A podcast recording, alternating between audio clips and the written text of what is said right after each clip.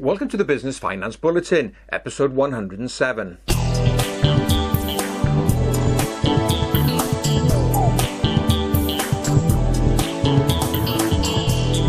Welcome again to this week's edition of the Business Finance Bulletin with me, Rob Warlow from Business Loan Services. In this week's edition, bank lending, what are banks doing to support small businesses? The crowdfunding sector, how did it do in 2015? A look at a new crowdfunding equity platform that's just been launched, and also my business finance tip of the week, kind of an educational slot, looking at the history of crowdfunding.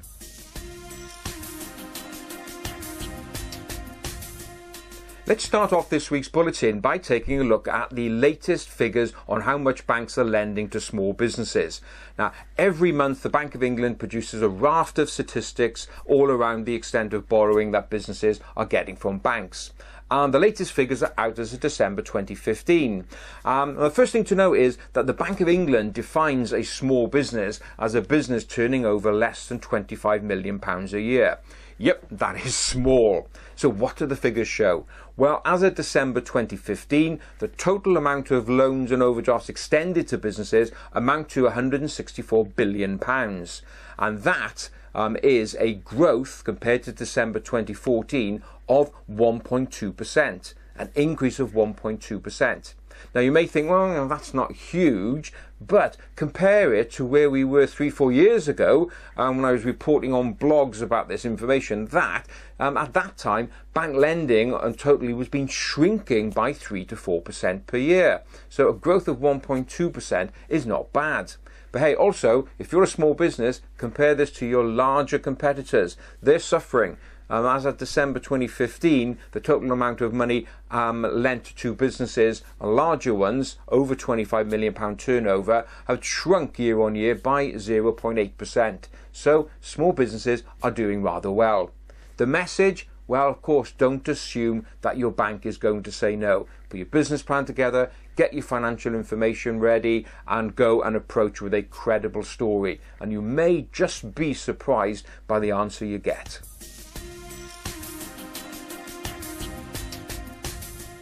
With banks seeming to take an increasing interest now in lending to small businesses, what impact has this had on the crowdfunding world? Well, judging by the latest figures out from the Peer to Peer Finance Association, not much of an impact at all. The Peer to Peer Finance Association is an umbrella organisation for approximately eight crowdfunding platforms based here in the UK. And they just released their figures for 2015 and they estimate that their members during 2015 lent out a total of 2.2 billion pounds.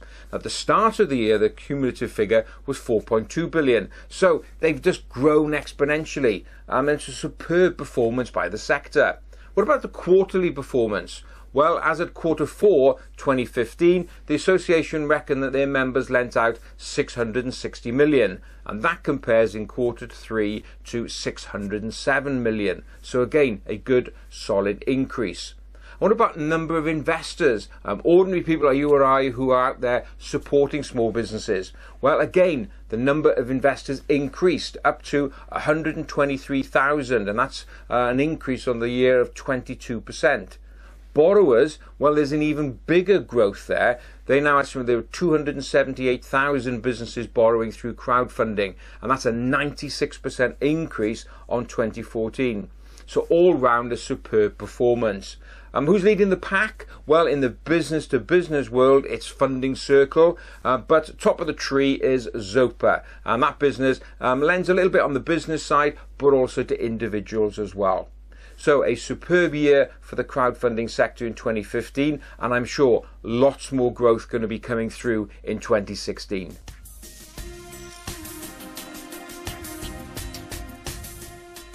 Sticking with crowdfunding, two new developments. First of all, are Assetz Capital. Now, Assetz Capital are a debt crowdfunding platform. They provide a range of uh, financial solutions for businesses from short term loans, commercial mortgages, uh, development finance, bridging loans, really quite flexible.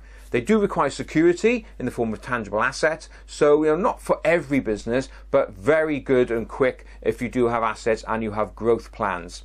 So what's the development there? Well, they've just um, accessed some institutional funding, um, totaling 525 million pounds. So they have a big pot of money ready to lend out to small businesses. So if you do have plans to expand and you need capital, just go along to the Assetz Capital website, and that's assets spelled A S E T Z capital, and there you'll find more information on how you can access their support. Also, on the equity crowdfunding side, a new player on the market, GrowthDeck. Now, as I said, this is equity, not debt. So it's ideal for startups, and that's one market where they're focusing on. Um, they're really looking for startups who needs lots of help and support in raising money, and that sector does find it very hard. Uh, the Growth Deck team very experienced um, equity partners, really looking there to help businesses put the ideal pack together and also make sure that they get the valuation right, which is always a major stumbling blocks for startups. Um, the fund is starts at 500,000 upwards, maximum 5 million pounds. They reckon their sweet spot is about 1 million pounds. So if you want to know more about how you can access them, just go along to their website, which is growthdeck.com.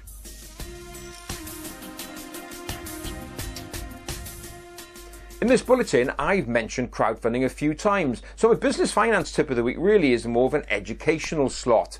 I often get asked the question, Rob, how did crowdfunding get started and how does it kind of work? Well, here's a clip from a live seminar that I did in which I outline the history of crowdfunding. Crowdfunding, one of the very first early examples of crowdfunding was um, in New York, um, how the Statue of Liberty got built. Essentially, the city of New York went to, um, went to the population and raised donations. And that was one of the first examples of crowdfunding where they tapped into the population to help uh, build and construct the Statue of Liberty. More recently, the first modern acknowledged form of crowdfunding was the rock band Marillion. You won't know. But Mar- Marillion, the rock band. Back in the 90s, they wanted to tour America um, but they had no funds.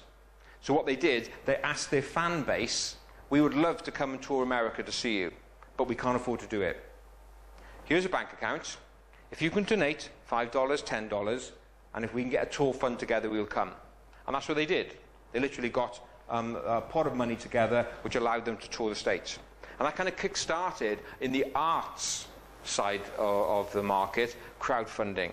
And crowdfunding really started on the cultural and arts and music scene, where people have a very passionate interest in a particular uh, area, and so people are more willing to donate. And it started off as a donation based model, where people would just donate money because they're interested. They want to see people produce music, they want to see films, they want to see art, and so people just donated money.